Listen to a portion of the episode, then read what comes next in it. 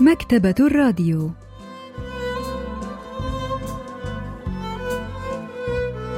أهلا وسهلا بكم في حلقة جديدة من البرنامج الأسبوعي مكتبة الراديو الذي نستعرض من خلاله كتابا جديدا كل أسبوع.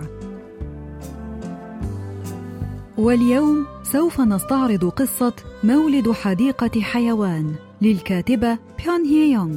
لحظات ونوافيكم بالتفاصيل.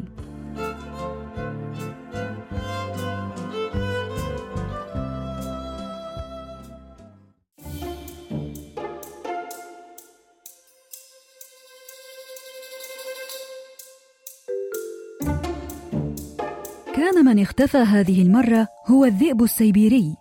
يبلغ طوله 120 سنتيمترا ويبلغ طول الذيل وحده 48 سنتيمترا. كما يبلغ وزنه 47 كيلوغراما وله أرجل أطول وأقوى من الحيوانات الأخرى. فكان كثيرا ما يقف على صخرة منخفضة وهو يتأمل الأفق. كان من الصعب تخيل ما تراه عيناه البنيتان الذهبيتان العميقتان من مكانه هذا. كانت شهيته كبيرة فكان يتناول دجاجتين في الوجبة الواحدة ولم يكن هذا يكفيه فكان يقضم فروع الأشجار بعدما يفرغ من الأكل. يدعي العلماء أن الذئب يستطيع أن يعيش من دون طعام لمدة خمسة أيام لكن أحدا لم يذكر ما يحدث له بعد انقضاء الأيام الخمسة.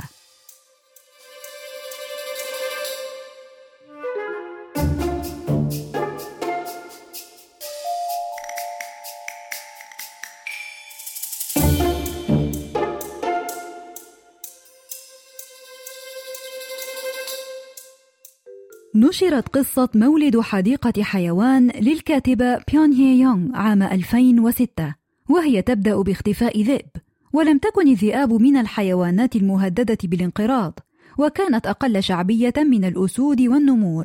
ولكن عندما اختفى ذلك الذئب ساد القلق المدينة.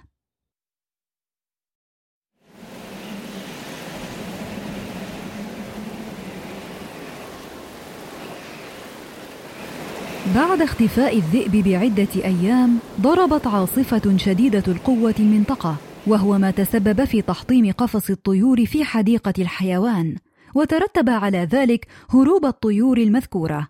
ولكن الناس لم يهتموا بفرار هذا العدد الكبير من الطيور بخلاف ما حدث عندما هرب ذئب واحد.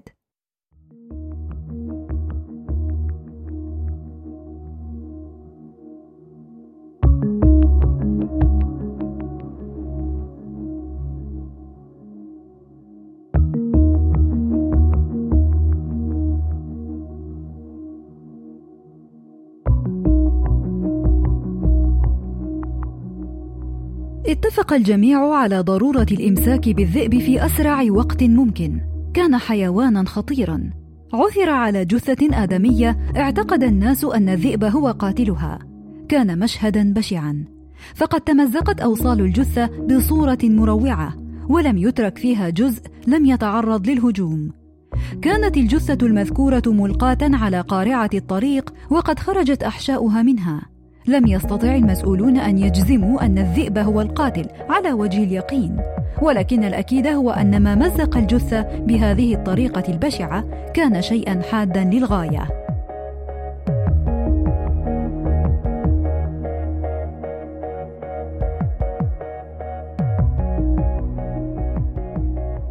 مررت المدينة قانونا يسمح للناس باصطياد الحيوانات التي قد تؤذي البشر أو المحاصيل، ومنذ ذلك الحين ظل أهل المدينة يسمعون الطلقات النارية كل يوم. ظل أحد الرجال يبذل كل ما في وسعه للعثور على الذئب لعدة أيام، إلى أن لمح ظلا داكنا لا يتحرك على الأرض، لكنه لم يكن حيوانا، بل كان رجلا ضخم الجثة يرتدي فراء، وكان هناك الكثيرون مثله، فمنذ أن اختفى الذئب صار من الموضة أن يرتدي الناس ملابس تمثل فراء ذئب أو أقنعة وكمامات تمثل وجه ذئب أو حتى الدمى والألعاب التي لها شكل ذئب. لكن بعد فترة قصيرة ظهر ما هو أكثر إثارة للرعب من الذئب الطيور.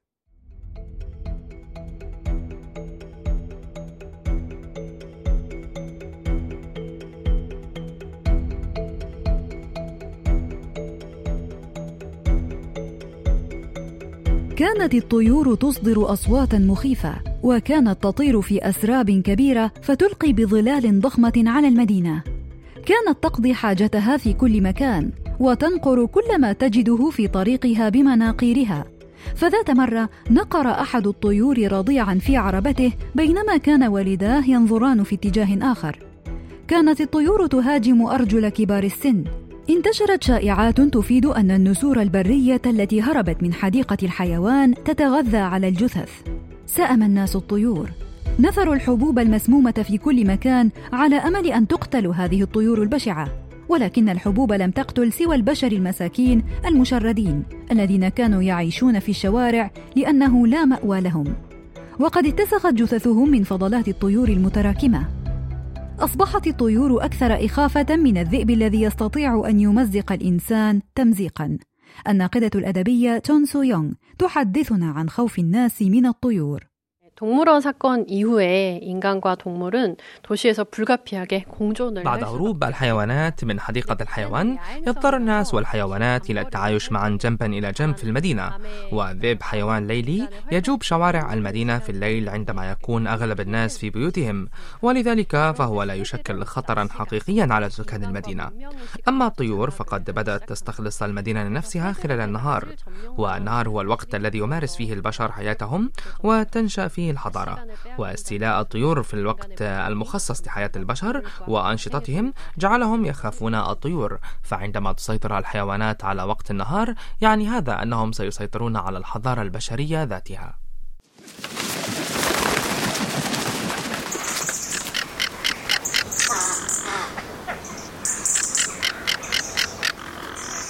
صار الليل في المدينة نصيب الصيادين الذين خرجوا لصيد الطيور والذئب. كان ذئبا واحدا أما الصيادون فلم يكن أحد يعرف عددهم. كان لقاء أحد الصيادين في أحد الأزقة الضيقة في ظلام الليل امرا مخيفا. أغلب الصيادين كان يحمل بنادق غير مرخصة فحتى إذا اخترقت إحدى تلك الرصاصات قلب أحدهم لن يكون هناك طريقة لمعرفة صاحب البندقية التي أطلقت الرصاصة. بطل القصة كان يعمل في شركة تأمين قبل أن يبدأ رحلة البحث عن الذئب لصيده. كان يعمل لساعات طويلة كل يوم، وكان يذهب إلى العمل حتى في أيام الآحاد. ورغم ساعات العمل الطويلة، كان دائما يتأخر في وتيرة إنجاز العمل، وكان الناس يرونه بطيئا في عمله. وذات يوم بينما كان في طريق العودة إلى منزله بعدما شرب بعض الكؤوس مع زملاء العمل وجد نفسه وجها لوجه مع الذئب الهارب.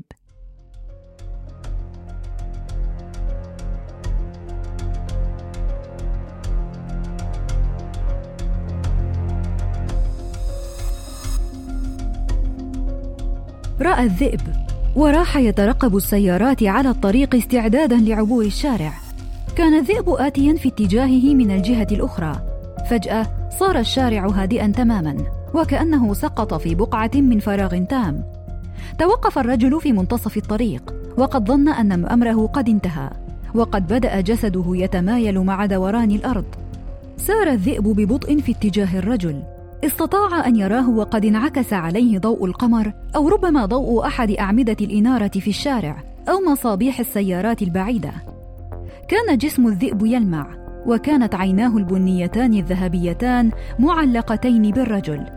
عندما التقت عيناهما شعر أن شيئا ما يدفعه دفعا إلى التحرك ولكنها كانت مجرد أوهام في رأسه فلم يحدث أي شيء.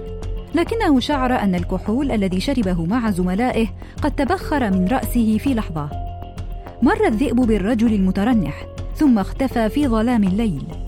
وقف الرجل لفترة طويلة يحاول أن يستقصي بعينيه ذلك الذئب الذي اختفى تماما في قلب الظلام.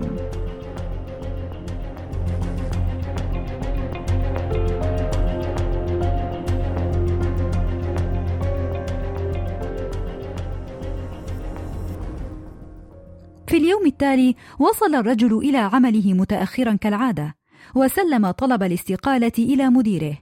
سأله المدير وماذا ستفعل بعدما تترك العمل هنا قال الرجل ساعثر على الذئب ترى هل راى الرجل الذئب حقا البروفيسور بانغ مينو أستاذ الأدب الكوري بجامعة سيول الوطنية يجيبنا عن ذلك السؤال 자신이 늑대를 보았다고 생각한 것이 늑대가 아닐 수도 있죠. ربما اختلط الأمر على الرجل فظن أن أحد الرجال الذين يرتدون الملابس المغطاة بالفراء هو الذئب. ربما لم يرى الذئب حقا ولكن ما لقاه من قسوة في العالم قد تمثل له في تلك الحياة في هيئة الذئب. كان الرجل يعمل في شركة التأمين ونظم التأمين تعمل على حماية الناس وفقا للقواعد الاجتماعية. والتأمين في هذه القصة يمثل الحماية الاجتماعية وعندما يترك رجل يعمل في هذه المنظومة وظيفته ليتفرغ للبحث عن ذئب هارب يمثل رغبته القوية في الهروب من العالم المدجن المروض. اشترى الرجل بندقية من أحد الصيادين وتعلم منه كيفية استخدام البندقية وأخيرا قابل الذئب مجددا. كان هناك جسم كبير له ظل يتخفى خلف فتحة التهوية في أحد المباني.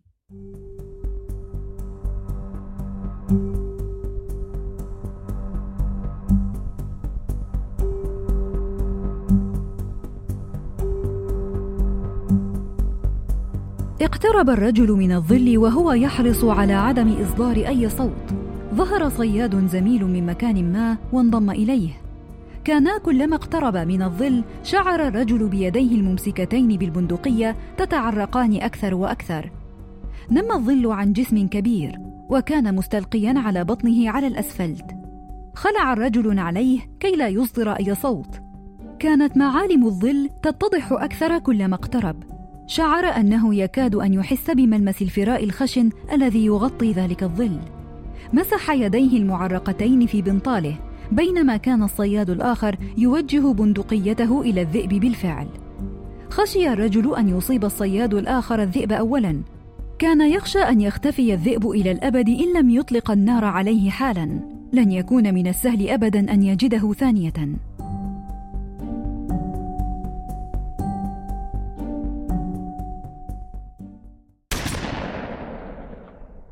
لم يتردد جسد الرجل كما تردد عقله.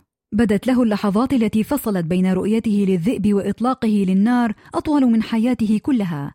وبدأ له أن الطلقة التي خرجت من البندقية قد اخترقت حياته ذاتها. اتجه الصياد الآخر إلى الظل الذي سقط وأطلق النار من جديد.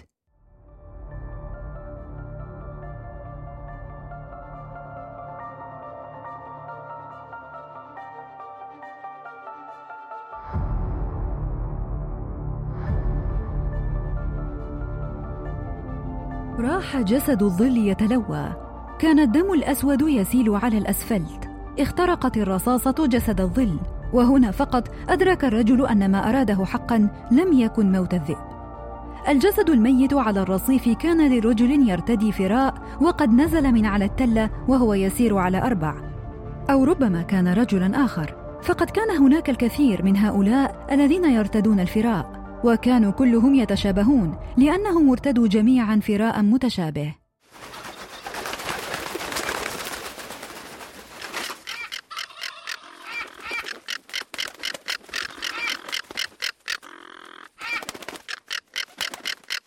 هبطت الطيور لتقف على الجثة وراحت تصيح لا شك أنها كانت نسورا تشعر باقتراب موت أحدهم.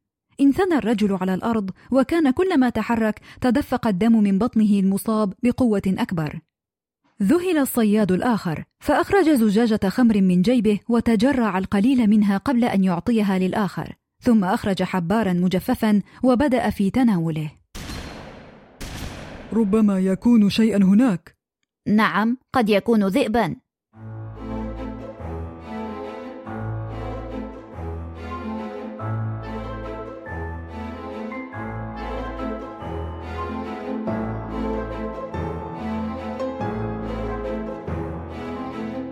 بدأ الدم الذي سال من الرجل يغطي الرصيف. سار الرجل باتجاه صوت طلقات الرصاص التي سمعها. كان الدم قد لوث حذاءه فكان يلتصق بالأسفلت كلما سار خطوة. أنزل رجل بنطاله قليلا كي يمسح الدم عن قدميه. استطاع الرجل أن يجد وظيفة في شركة تأمين أخرى. كان مندوب مبيعات تأمين وكان يقضي يومه كله في مقابلة العملاء. كان كلما سار في الشوارع الخلفية للمدينة تذكر الحبار المجفف الذي تناوله في ذلك اليوم وشعر بشيء غريب في قدميه. لم يجد أي أثر للدم الذي سال على الأسفلت. لم يستطع أن يتذكر المكان الذي سقط فيه الرجل ذو الفراء صريعا. ربما كان الموت بهذه الطريقة شائعا رغم كل شيء. ركب الرجل حافلة مزدحمة.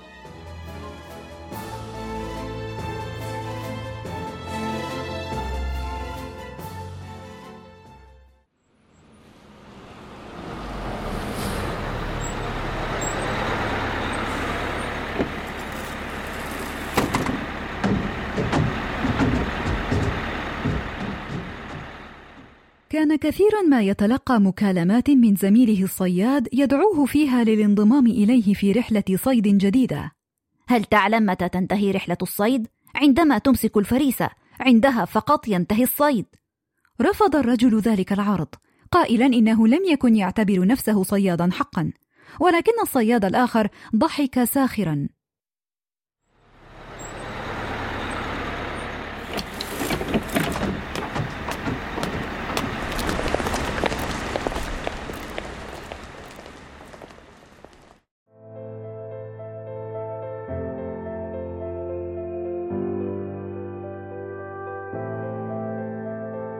نزل الرجل من الحافلة وسارع باتجاه المترو. ألقى نظرة سريعة على السماء لم يكن قد رأى الطائر الذي كان يتبعه طوال كل تلك المدة. اصطدم به أحد المارة إذ كان يسد المدخل إلى محطة المترو. تنحى جانبا كي يفسح الطريق إلى الناس ولكن قدمه داست شيئا سميكا لزجا التصق بنعله. لم يكن من السهل أن يسير على هذه الحال. مسح نعل حذائه في طرف الدرج. حكه بكل قوة ولكن الشيء اللزج ظل ملتصقا بالحذاء في عناد. رفع حذاءه ليلقي نظرة على النعل من الأسفل. لكن لم يكن هناك أي شيء هناك. لم يكن يستطيع أن ينتظر أكثر من ذلك وإلا تأخر. نزل الدرج وهو يعرج في سرعة.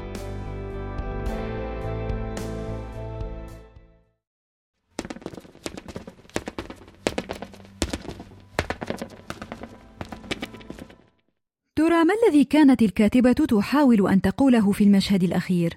الناقدة الأدبية جون سو يونغ تحدثنا عن ذلك. 마지막 장면에서 남자가 밟은 것은 그의 마음에 남아있는 죄책감이라 الشيء الذي داسه الرجل في المشهد الأخير هو شعوره بالذنب وهو شعور كان لا يزال حاضرا بقوة في قلبه ولا شك أن ذلك الذنب سيظل مخيما عليه طوال حياته فربما يظن الناس أنهم يختلفون تماما عن الحيوانات ولكنهم في واقع الأمر يعيشون في عالم لا تختلف قوانينه كثيرا عن قوانين الغاب لا إنسانية فيه ولا رحمة وتتميز كتابات بيون هيونغ باستعراض الجوانب المظلمة من المجتمع الرأسمالي من خلال لحظة فارقة أو مشهد مؤثر يستغل الحيوانات ليولد شعور بالخوف. وتخبرنا القصة أن الفارق بين الإنسان والحيوان ليس فارقا كبيرا وأن حياة الإنسان المتحضرة في الظاهر قد لا تختلف كثيرا عن حياة الحيوانات في البرية.